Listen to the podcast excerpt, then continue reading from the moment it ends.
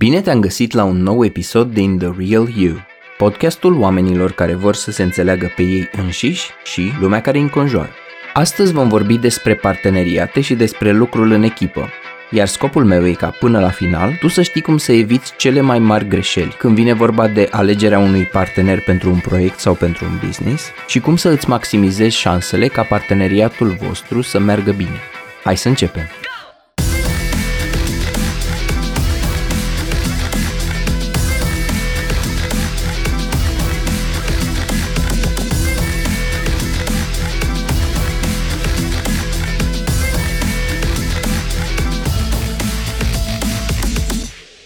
Suntem animăluțe sociale și avem tendința să lucrăm împreună, să formăm parteneriate și să jucăm în echipă.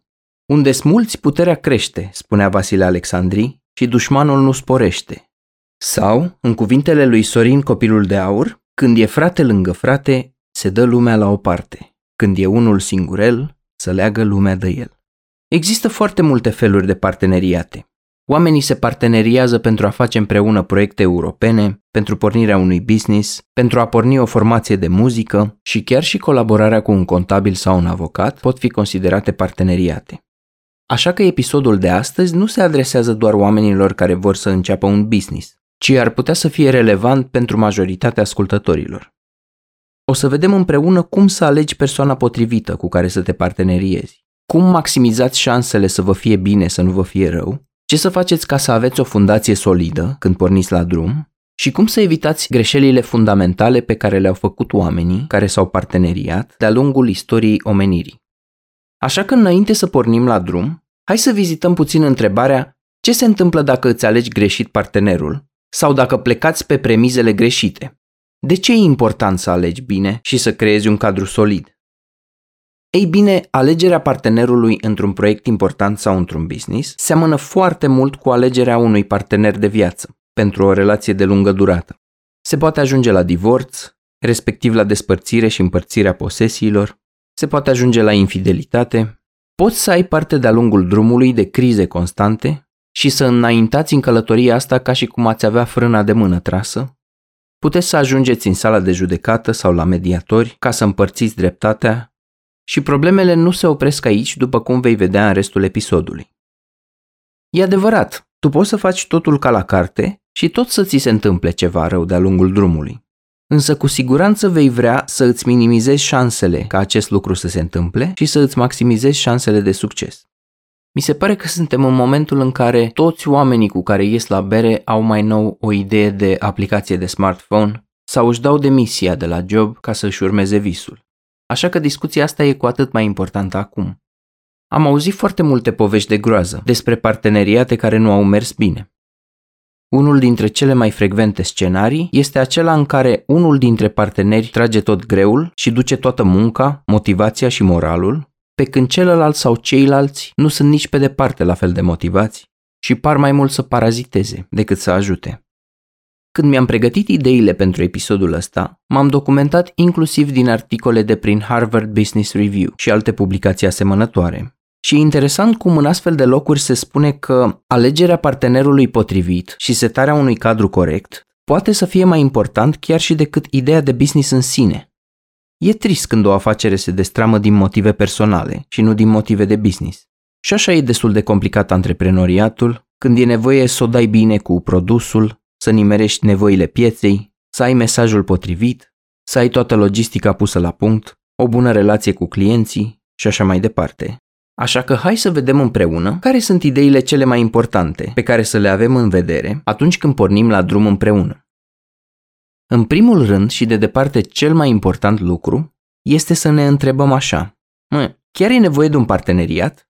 Știu că probabil nu vrei să auzi asta cu toată ființa ta, Însă, formarea unui parteneriat nu ar trebui să fie prima ta opțiune la care apelezi. De exemplu, dacă ai o problemă de motivație și crezi că poți să o rezolvi trăgând pe cineva în ecuație cu tine, mai bine îți angajezi un coach sau lucrezi la lipsa ta de motivație. La fel, dacă îți lipsesc anumite competențe, inclusiv cele de leadership, mai bine le asimilezi sau le aduci din exterior. Mulți oameni apelează la un coach doar pentru că vor să împartă responsabilitatea schimbării cu cineva, vor să mai dilueze din responsabilitate și mulți oameni încep afaceri într-un parteneriat pentru că vor să dilueze riscul. Așa că gândește-te bine de tot dacă nu cumva nevoia care stă la baza intenției tale de a forma un parteneriat poate fi împlinită în alt mod. Nu cumva încerci să diluezi responsabilitatea, împărțind-o cu altcineva? Gândește-te dacă nu cumva încerci să compensezi pentru un sentiment de inadecvare, de exemplu. Eu știu sigur că mă fac vinovat de asta, în condițiile în care, acum 10 ani, nu aveam enorm de multă încredere în mine și în ideile mele și, în mod inconștient, m-am parteneriat cu cineva care avea tupeu infinit. Pentru că îmi dădea sentimentul ăsta de, uite-mă că se poate, pe care eu nu-l aveam cu adevărat în interiorul meu. Însă parteneriatul a eșuat din celelalte motive pe care urmează să le enumerăm. Pe scurt, întreabă-te așa, de ce vreau să fac parteneriatul ăsta? Ce mă face să vreau să-l formez? Și tot de aceea e foarte bine să te întrebi din capul locului câți parteneri intră în ecuație. Există nenumărate cazuri în care trei sau patru parteneri s-au dovedit a fi prea mulți, de unde și expresia prea mulți bucătari strică ciorba. Dacă ai ajuns totuși la concluzia că este nevoie de un parteneriat, atunci e de o importanță incredibil de mare să aveți un istoric comun înainte să fondați o companie sau să vă apucați de un proiect foarte ambițios.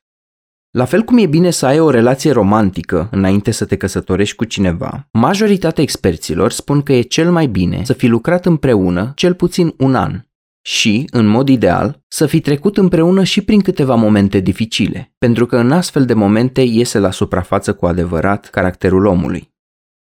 Cea mai mare greșeală pe care o puteți face este să vă parteneriați mult prea repede și să vă grăbiți ca fata mare la măritiș. Ce ați mai făcut înainte să vă hotărâți să creați o firmă sau un proiect ambițios? Cu cât ați lucrat mai mult împreună înainte, cu atât mai bine. Lucrați mai întâi la un proiect mic, cu o miză mai mică. Chiar e un lucru bun să ajungeți la o răscruce de drumuri sau într-un punct în care viziunile voastre devin divergente și este nevoie să aveți o confruntare. Cum reacționează omul cu care vrei să te parteneriezi? Dar tu, care e chimia dintre voi? Cât de bune sunt competențele voastre de gestionare și rezolvare a conflictelor? O prietenă îmi povestea că dacă s-a văzut de suficiente ori cu cineva și deja începe să se întrevadă la orizont posibilitatea unei relații de cuplu, o probă importantă înainte să spună da relații este să meargă împreună într-o vacanță, ca să petreacă mult timp împreună, oră de oră, și să trebuiască să se înțeleagă pe lucruri mărunte, cum ar fi unde ne petrecem timpul liber, unde mâncăm și așa mai departe. Ai avut ocazia să vezi caracterul adevărat al omului? Ai avut timp să-l descoperi, dincolo de aparențe? Adeseori oamenii nu-și arată adevăratul caracter decât atunci când sunt puși în situații care necesită asta. Situații limită, situații de presiune, alegeri dificile, disensiuni și așa mai departe. De aceea, unii spun că e bine să-l cunoști pe omul cu care urmează să te parteneriezi în contextul lui, alături de prietenii lui, iar dacă te invită la masă, alături de familia sa, acceptă invitația ca să vezi din ce mediu provine. Ați trecut prin dificultăți împreună și le-ați gestionat? Aici mă refer la mai mult decât un simplu zbor de avion care a fost întârziat sau amânat de pe o zi pe alta, fac referință mai degrabă la probleme de cash flow sau situații neprevăzute de criză. Cea mai mare greșeală pe care o poți face aici și care e valabilă și în recrutare, în angajarea oamenilor, este să alegi pe cineva doar pentru că îți place de el sau ea, pentru că ți-e simpatică persoana. Îți place mult cum vorbește. Pare că aveți valori comune. După cum vom vedea, este vorba despre mult mai mult decât atât. Cum se spune și în relații, nu te îndrăgosti niciodată de potențialul cuiva, de ceea ce ar putea să devină. Altfel spus, pune-l pe om la treabă și vezi cum funcționează lucrurile.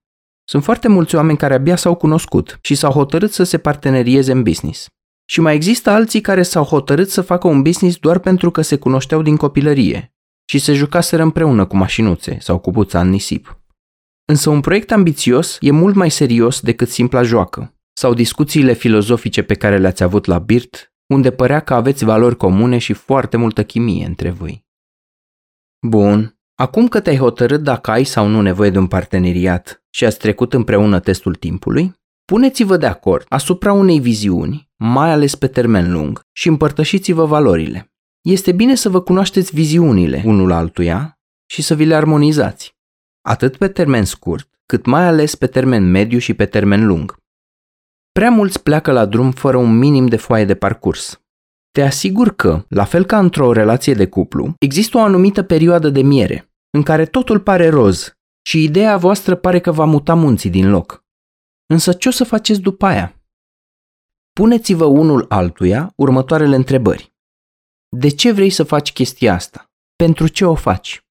Cum spunea Mihai Eminescu, ce-i mâna pe ei în luptă? Ce-au voit acel apus? Ce îți iese ție din chestia asta? Care sunt valorile tale care te fac să vrei să te bagi în proiectul ăsta? Cum vezi strategia de exit? Care ar fi finalul fericit al povestirii? În ce va consta venitul pe care îl obțineți fiecare din businessul ăsta? Cum veți împărți rezultatele? Cât din ceea ce produce businessul va fi venit și cât veți reinvesti înapoi în dezvoltarea afacerii? Cine primește credit pentru idee? Cine va fi recunoscut ca fiind autorul ideii? Vezi și cazul cu Mark Zuckerberg și cu Facebook și multe alte povești similare. Mulți ajung să-și ridice fustele în cap și să se certe legat de cine are voie să folosească ideea, patentul, brandul, atunci când parteneriatul nu mai merge. Care e planul de business pe care ne punem de acord? E foarte simplu să ai o viziune pe termen scurt, însă pe termen lung strategia se poate bifurca. Bineînțeles că nu ai cum să răspunzi complet la astfel de întrebări înainte să demarezi, însă cutia Pandorei tot merită deschisă, măcar ca să vă armonizați stilurile de lucru, pentru că, de exemplu, unii oameni au filozofia de a reinvesti totul în dezvoltarea afacerii, pe când alții nu. De aceea este important să aveți valori comune sau complementare. În al patrulea rând, purtați conversația dificilă despre bani. Am lucrat în câteva echipe internaționale, încă de când aveam 20 de ani, și am fost plăcut impresionat de felul cum unii oameni din țările occidentale vorbesc foarte deschis, detașat și direct despre bani și partea financiară. Am hotărât de atunci să adopt și eu deschiderea asta și de asta discuțiile despre bani pentru mine nu sunt niciodată ultra delicate, complicate sau dificile și mereu le inițiez cu ușurință. Este important să vă puteți spune direct, onest și pe șleau ce contribuții financiare aduce fiecare și cât din companie deține fiecare. Cât la sută din roade îi se cuvine fiecăruia. Mulți parteneri decid să evite subiectul ăsta și aleg calea ușoară de a trece expeditiv peste el, spunând, hai să împărțim totul jumate-jumate. Facem 50-50 profiturile. Însă asta poate să fie o rețetă pentru dezastru, pentru că, de-a lungul drumului, dacă celelalte lucruri nu au fost reglate, apar frustrări legate de cât a muncit fiecare, câtă valoare a adus, versus cât primește fiecare la schimb. De asemenea, dacă se introduc investitori care primesc procentaj din firmă, e important să știe fiecare cât e dispus să dea din partea lui. Așa că în al cincelea rând, este bine să discutați aceste puncte importante. Mai aducem investitori de-a lungul drumului? Aici există două viziuni divergente. Nu dăm niciodată niciun procent din firmă nimănui sau ciopărțim firma dând bucățele din ea unor oameni, mentori, investitori, advisori și așa mai departe, dar în anumite limite. E interesant când privește misiuni ca Dragon's Den sau mai nou la noi Arena Leilor, Imperiul Leilor, etc., cum oamenii din echipă se ceartă în timpul emisiunii legat de procentaje și de cât sunt dispuși să dea. După părerea mea, chestiunile astea ar trebui să fie de la bun început clare și discuțiile ulterioare să aibă loc mai mult pe nuanțe, în niciun caz pe aspectele fundamentale. Clarificați cât se poate de bine angajamentul fiecăruia. Când începeți un proiect mare și ambițios, într-o lume ideală toți cei implicați au timp, au energie, au resurse și spațiu suficient să-i acorde proiectului. În realitate, nu e deloc așa. Oamenii au familii, au copilași, au alte firme, au joburi, hobby-uri, studii, masterate și doctorate, au rate, au obligații într-o parte sau alta, sunt membri în diferite grupuri, comitete și comisii și alte combinații personale. În funcție de situație, poate să fie lipsit de responsabilitate să-ți lași jobul ca să te apuci de un business. Așa că unii oameni vor avea doar câteva ore la dispoziție și câteva rămășițe de energie la sfârșit de zi. Bineînțeles, e musai să alocați timp și spațiu proiectului ca să meargă. Așa că puneți pe hârtie, în scris, ce disponibilități și ce așteptări aveți unul de la celălalt. Cât sunteți de dispuși să faceți asta, fiecare dintre voi? Clarificați cât se poate de bine contribuția fiecăruia și repetați discuția asta periodic. Ăsta e un punct extrem de important, pentru că de multe ori face obiectul unor neînțelegeri ulterior. Vorbim aici despre bani, despre cantitatea de muncă, despre nivelul de risc pe care și-l asumă fiecare și despre plus valoarea pe care o aduce fiecare. Se poate ajunge foarte ușor la discuții de tipul hai mai vino și tu cu niște bani de acasă. Când vine momentul să investiți o sumă mare, care vă scoate bine de tot din zona de confort, unul dintre voi s-ar putea să nu vrea să facă saltul nici în ruptul capului. Eu am fost în ambele posturi. Am fost într-un proiect în care voiam tot timpul să investesc masiv, iar partenerul cu care lucram se înfuria tot timpul și spunea Păi da, de fiecare dată când vorbim despre chestia asta, tu te gândești la noi și noi modalități să aruncăm bani pe fereastră. Iar eu nu vedeam deloc investițiile așa. Iar mai târziu, am fost într-un proiect în care celălalt partener voia să investim în mod masiv sume foarte ambițioase, iar eu eram extrem de reticent. Apoi, mai e discuția delicată legată de timpul investit. Aici se poate ajunge la discuții de genul tu nu ai lucrat deloc, iar eu m-am spetit și am tras aproape singur la căruța asta. Pentru că partenerii au niveluri diferite de motivație, s-ar putea ca unul să-și dedice nopțile și să nu doarmă ca să lucreze la proiectul ăsta, pe când celălalt să spună că nu ar avea cum să vină să lucreze pentru că trebuie să se ducă la bowling sau la cinematograf. Însă e bine ca discuția să nu se blocheze în cantitatea de timp. Ca să înțelegi de ce e important îți dau și un exemplu. Am dat peste niște oameni, angajați în cazul ăsta, care îmi scoteau ochii că ei muncesc pe brânci și nu și-au luat pauză și că au amețit de cât de mult s-au uitat în monitor, cu toate că nimeni nu le ceruse să facă chestia asta. Însă ei o făceau din postura de victimă și de martir. Tot ce li s-a cerut erau rezultate. Și tocmai asta era problema. Pentru că deși păreau să petreacă sute de ore angajați în munca lor, rodul muncilor nu era mare spanac, iar ei erau victime profesioniste.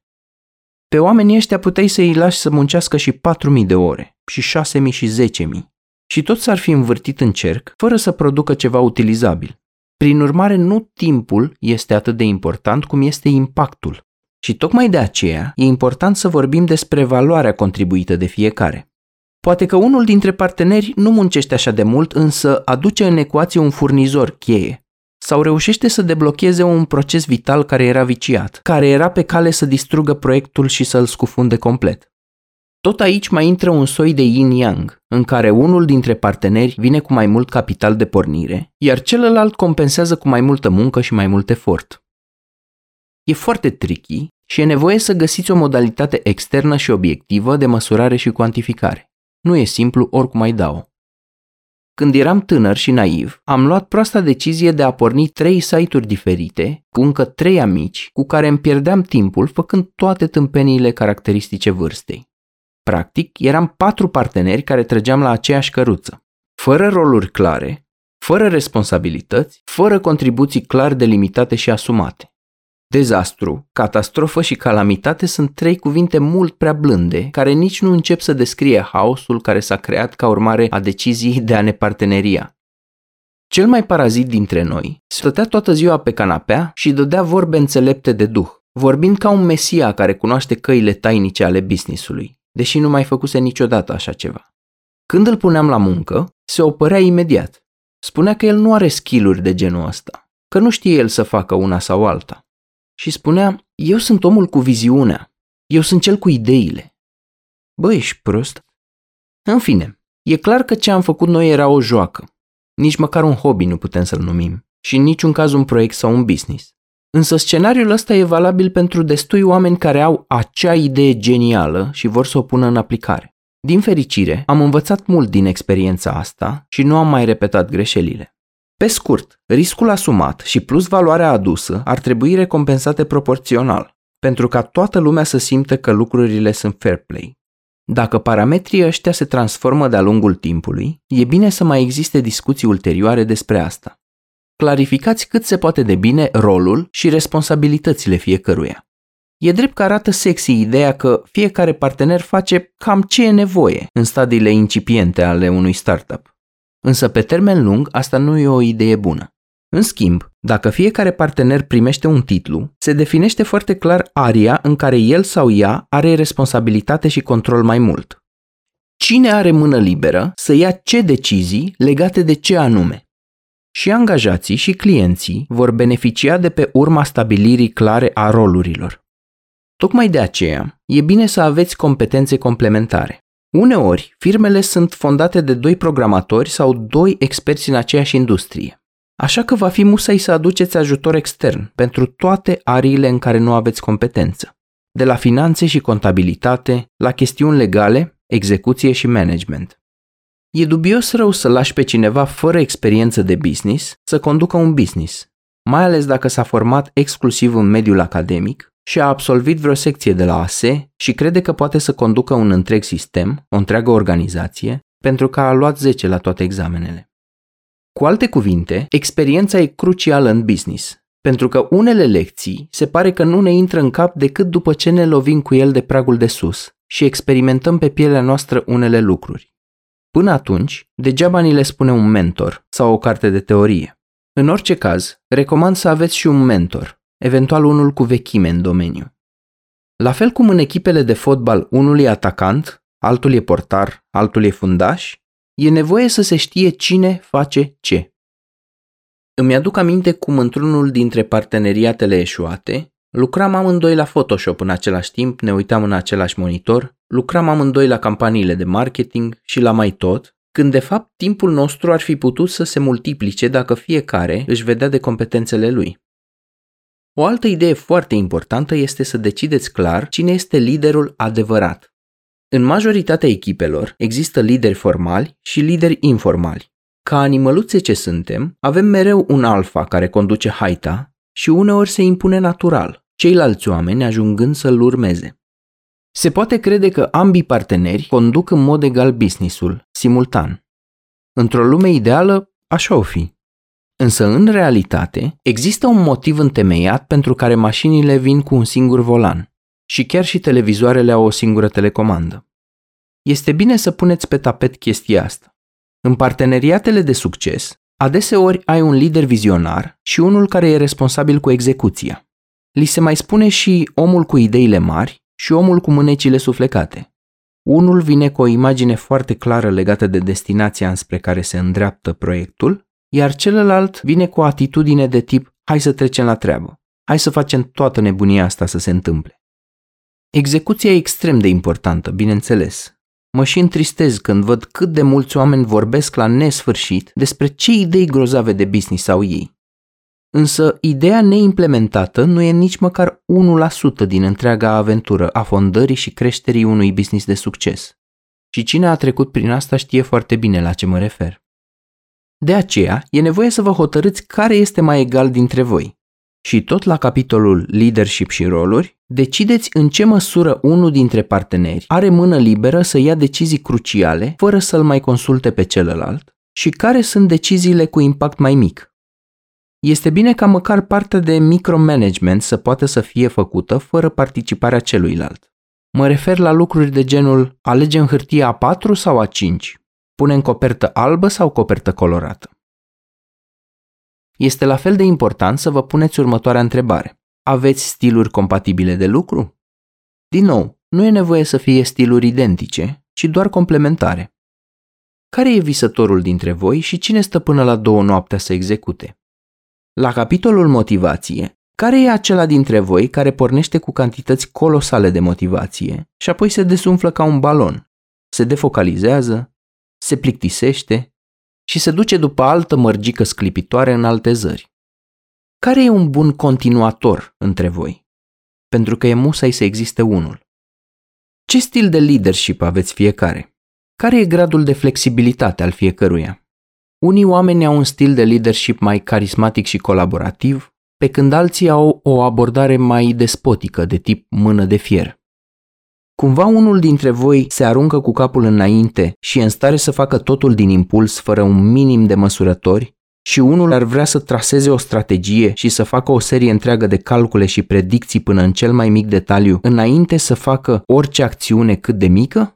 Bineînțeles, astea sunt două capete extreme ale spectrului, însă o combinație moderată între aceste două polarități poate să fie benefică, pentru că impulsivul îl va struni pe cel rațional cerebral, calculat și planificat, iar plannerul și strategul îl mai înfrânează pe cel impulsiv, îi mai limitează pornirile iraționale și îi zice mai ho cu tata, ușurel, și îl previne să se arunce precum găina în lemne.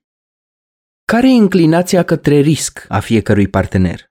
Există teste de personalitate speciale pentru business, pentru HR și pentru investiții la bursă, care scot la iveală fix trăsăturile astea ale personalității și îl plasează pe fiecare partener undeva pe o hartă, pe un cadran. N-ar strica deloc să vă faceți o radiografie a personalității înainte să vă înhămați la căruță. Asta o să vă ajute inclusiv să vă optimizați stilul de comunicare, de management al crizelor și al conflictelor și să vă armonizați stilurile de lucru. Dacă nu știți de unde să începeți, puteți să-mi dați un mesaj pentru că serviciile mele pentru sectorul business includ și evaluarea personalității și a preferinței pentru risc. În afară de parteneri, întrebați-vă cine va ocupa pozițiile cheie. Vor exista roluri în care va trebui să angajați repede pe cineva, ori full-time, ori part-time, ori project-based sau remote. O greșeală colosală pe care o fac oamenii aici este să își angajeze sora, fratele, cumnatul sau chiar iubita sau amanta. Tot la capitolul ăsta intră și prietenii foarte apropiați. Problema e că amesteci rolurile și asta poate să ajungă să fie foarte nesănătos în ambele relații care se suprapun, cea personală și cea profesională. Adeseori, astfel de angajări nu sunt făcute pe criterii de competență, ci pe principiul hai că am încredere în el sau în ea și țin la el sau la ea. Nu mai contează că e varză la ceea ce face. S-a întâmplat să fie prin preajmă, așa că o să-l consider omul potrivit la locul potrivit. E gândește-te, cum o să gestionezi situațiile când a dat o bară? Cum o să-l concediezi pe omul ăla? Crezi că o să faci vreodată concesii pe care nu le-ai face cu un angajat tipic? O să lași vreodată subiectivismul să-ți corupă deciziile de business? Știi expresia aia? It's not personal, it's business. Atunci când îl critici pe un frate, un prieten sau pe o amantă, s-ar putea să spună, hai băi Georgică, ce te-ai înfuriat și tu așa? Lucru pe care un angajat tipic s-ar putea să nu își permită să-l facă. Știu un om care avea o firmă cu 150 de angajați, iar soția lui era și contabilul principal al firmei. După ce și-a înșelat soția cu secretara, ca într-un scenariu clasic de telenovelă mioritică, atunci când treceau prin procesul de divorț, contabila, respectiv soția, refuza să vorbească direct cu patronul, respectiv soțul, și vorbeau mereu prin interpuși și prin mesageri. Evitați genul ăsta de greșeli și decideți de vreme cine va ocupa pozițiile cheie și ce îl califică pe fiecare să facă lucrul pentru care este angajat. O altă idee importantă este să selectați structura potrivită pentru parteneriat. Există mai multe forme de organizare și mai multe feluri de societăți, de la SRL, la ESA, la ONG și așa mai departe. Însă aici veți discuta cu un avocat sau o companie specializată care vă poate oferi mai multe informații și vă poate ajuta în fondarea firmei. Expertiza mea se oprește aici, așa că vă urez mult succes. Foarte important, așterneți lucrurile în scris, conform dictonului verba volant scripta manent. Aici nu mă refer doar la redactarea contractului formal dintre voi, și înainte de redactarea contractului propriu-zis, este bine ca fiecare dintre parteneri să pună stiloul pe foaie și să își ia angajamente ferme legate de anumite aspecte ale proiectului. Chiar dacă sunteți prieteni încă de la grădiniță, gemeni monozigoți sau soț și soție, tot e bine să faceți asta. Chiar dacă nu se pune problema de neîncredere, se pune problema totuși de responsabilitate și de gestionare a anumitor scenarii. Ce se va întâmpla dacă și când unul dintre voi va vrea să iasă din ecuație? Ce se va întâmpla atunci când unul va vrea să vândă, să facă exit? Ce se întâmplă dacă unul dintre voi se îmbolnăvește? O să mai vorbim despre asta un pic mai târziu, când explorăm scenariile cele mai importante. Bineînțeles, integritatea omului nu este opțională. Care sunt dovezile pe care le ai că omul cu care urmează să semnezi contract e onest și de bună credință? Dacă nu-l cunoști de mult timp, ai ascultat cumva episodul despre tulburarea antisocială și psihopați? Știu că sună contraintuitiv, dar fă o listă cu motivele pentru care ar putea să nu fie o idee bună să vă parteneriați. Ce interese conflictuale există la mijloc? În cuvintele lui Adrian Minune, pe omul care e pervers să-l dai pe ușa afară, căci dacă te vinde odată, te vinde și a doua oară. Vezi ce parteneriate a mai făcut omul în trecut și cum a ieșit din ele. Cum s-au terminat lucrurile. Pentru că asta poate să fie un predictor bun pentru felul cum ar vrea să iasă din parteneriatul vostru, mai ales dacă nu va merge. fă un fel de background check și vezi ce reputație are omul în piață. E posibil uneori să ai surprize. Eu unul am avut și aș vrea prin intermediul acestui podcast să-mi mulțumesc mie că nu am fost fraier și nu am semnat pe linia punctată ca să intru într-un parteneriat cu un om absolut mizerabil, care avea o reputație oribilă. Mulțumesc, Petre. Verificați dacă partenerul potențial are datorii sau dacă a fost implicat în scandaluri majore sau dacă are imaginea mânjită și reputația compromisă, în public sau în anumite cercuri. Nu e o idee rea să ceri o părere sau niște referințe și să fii deschis în legătură cu faptul că faci chestia asta. Nu alege să te parteneriezi cu oameni lipsiți de integritate, iar dacă ai făcut-o din greșeală, fă tot ce poți ca să ieși, înainte ca lucrurile să devină și mai rele. În cuvintele lui Neluță Neagu, omule pervers, nu te mai halesc, nu te mai ajut, nu te mai iubesc. Și am să te las să te descurci cum poți, că ți-am făcut bine și m-ai vândut la toți. Lasă comportamentul să vorbească mai tare decât cuvintele. Nu te orienta după mască și după vrăjeală. Verifică mai întâi și ai încredere mai târziu. În cuvintele lui Ronald Reagan, trust but verify.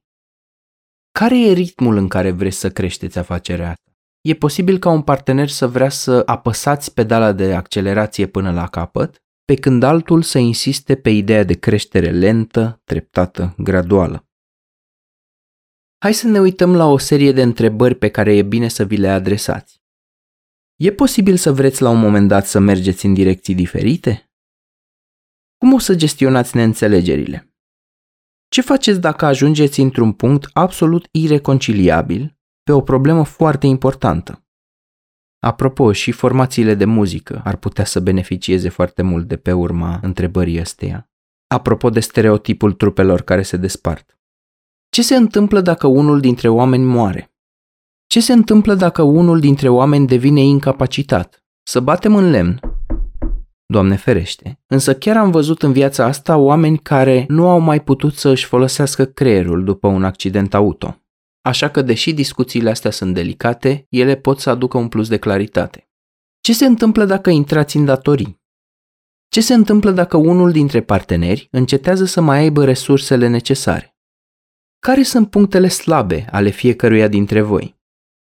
Eu, personal, am pată oarbă pe tot ce ține de matematică, Excel-uri și latura aia hiperstructurată a businessului, de la charturile de profit and loss la analitice cantitative de business. Așa că dacă intru într-un parteneriat, vreau să mă asigur că știm clar cum compensăm pentru chestia asta și cine se va ocupa de ele. Nu zic că nu știu să le fac, ci pur și simplu că am o preferință puternică să nu mă ocup de ele. Cum vor fi împărțite drepturile de proprietate intelectuală pe diferite mărci? Uneori răspunsul e simplu, alteori nu. Cum vor fi gestionate conturile bancare ale afacerii? Ce drepturi are fiecare? Veți deschide o linie de credit? Ce vă faceți dacă vine criza financiară? Cumva modelul vostru de business e rezistent la criză? Sau doar vă place să credeți asta? Sau chiar nu știți pentru că nu aveți cum să le știți pe toate. Ca o sinteză, iată și lista de trăsături pe care e bine să le cauți la un partener. În primul rând, încredere și loialitate absolută, că altfel o să ajungeți să vă asasinați ca în filmele cu gangster și cu Escobar. Glumesc. În al doilea rând, skill-uri complementare, competențe în arii cheie care sunt complementare între ele. Nu te parteneria cu oameni doar pentru că îți place de ei pur și simplu, pentru că ți sunt la îndemână sau pentru că ați avut o relație bună de altă natură, cum ar fi o relație de prietenie înainte de asta. Ai nevoie de un om competent, cu puterea de a muta munții din loc. Metaforic vorbind, desigur. Dacă tu ești o persoană competentă, nu alege pe oricine. În cuvintele lui Sorin Copilul de Aur, nu are ce căuta șmecher cu fraier să stea. Nu de bine deloc, amândoi pe același loc. Alege o persoană cu care ți se pare ok să petreci mai mult timp. Poate că o să fie nevoie să călătoriți cu avionul și să faceți un zbor de 12-14 ore până în state, de exemplu.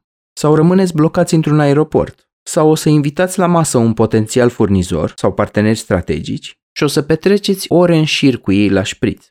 Este important să meargă bine comunicarea între voi. Am lucrat cu oameni unde nu era nevoie să ne spunem foarte multe cuvinte și era suficient să ne uităm unul la altul, dintr-un capăt în altul al mesei. Și știam amândoi ce decizie luăm, dacă vom spune da sau nu în negociere. O bună înțelegere a mediului și a industriei în care intrați nu sunt opționale. Bineînțeles că pentru asta se poate compensa cu învățare, de unde și expresia nimeni nu s-a născut învățat, însă e nevoie mai întâi să depuneți acest efort. De asemenea, pentru un parteneriat de succes, este nevoie să aveți procese bune de luare de decizii. Unii parteneri se blochează în momente cheie, se pierd în vreme de criză sau generează chiar ei drame și crizuțe. În lumea businessului, nu e loc să deraiați sau să vă defocusați de prea multe ori. Alege un om care are un stil de viață relativ stabil, pe care să poți să te bazezi, că nu va fi când sus, când jos, că nu trăiește în continuu o criză sau alta, că nu exagerează cu viciile și așa mai departe. Alege pe cineva care e orientat către execuție, către acțiune. E plină lumea de oameni cu idei absolut geniale. Însă lumea asta are mult mai mare nevoie de oameni cu mânecile suflecate, spirit pragmatic și orientare spre soluție. De asemenea, în mediul de astăzi, e bine să aveți agilitate și flexibilitate. Când ceva nu merge, e nevoie să aveți agilitatea unei pantere, nu a unui hipopotam dintr-o mlaștină, pentru că va fi nevoie să schimbați strategia și să pivotați. Iată și câteva sfaturi de final. Treceți în revistă toate parteneriatele precedente și ce a mers și ce nu a mers la ele. Eu am făcut chestia asta, iar rezultatul a fost iluminator. E de o importanță primordială să faci și tu asta, mai degrabă decât să înveți din experiențele altora. De ce?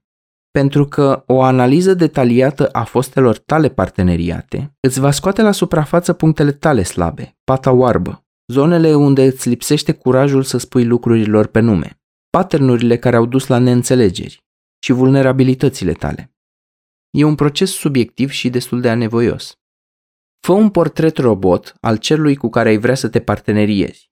În ceea ce mă privește, criteriile mele minime sunt să aibă un portofoliu de rezultate și succes în business, să fie onest și să fi demonstrat chestia asta prin acțiuni din trecut, să aibă inteligența cu mult peste medie și un pragmatism de minim 9 din 10, că altfel e plină lumea de oameni sclipitori de inteligenți, dar care doar filozofează până la adânci bătrâneți. Și nu în ultimul rând, să avem viziuni compatibile asupra lumii.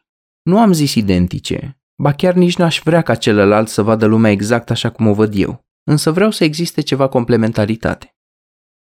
Dacă reții ceva din episodul ăsta, reține să nu fii idealist sau idealistă când pornești la drum și să crezi că toate semafoarele vor fi pe culoarea verde, căci te asigur că nu vor fi. Pregătește-te și pentru obstacole și gândește-te inclusiv la scenariile negative să nu fiți luați prin surprindere atunci când ele se întâmplă. Nu vă lăsați vrăjiți de luna de miere. Iar acum, hai să refocalizăm un pic discuția pe partea pozitivă a lucrurilor. După ce am vorbit de worst case scenario, despre faliment, datorii, neînțelegeri și chiar moarte, hai să explorăm și lucrurile absolut minunate care se pot întâmpla ca urmare a unui parteneriat bine închegat. În primul rând, avem efectul de sinergie. Dacă v-a ieșit bine partea de complementaritate, dacă vă înțelegeți bine și comunicați clar, atunci rezultatul muncii voastre poate să fie spectaculos. În al doilea rând, aș vrea să menționez principiul mastermind-ului al lui Napoleon Hill. În cuvintele lui, două sau mai multe minți care se pun împreună pentru a se focaliza în unison, într-un spirit de armonie, asupra unui cel comun, ajung să producă o a treia minte, mult mai puternică decât suma celor două. Capitolul lui Hill despre Mastermind merită citit de oricine. Are un minim de curiozitate despre subiectul ăsta, pentru că e plin de insight-uri. Cuvântul cheie este spiritul de armonie, sau, cum ar spune Florin Cercel, că noi ne avem ca frații, nu cum se dușmănesc alții. În cuvintele lui Florin Salam, noi suntem frați buni, nimic nu ne dezleagă.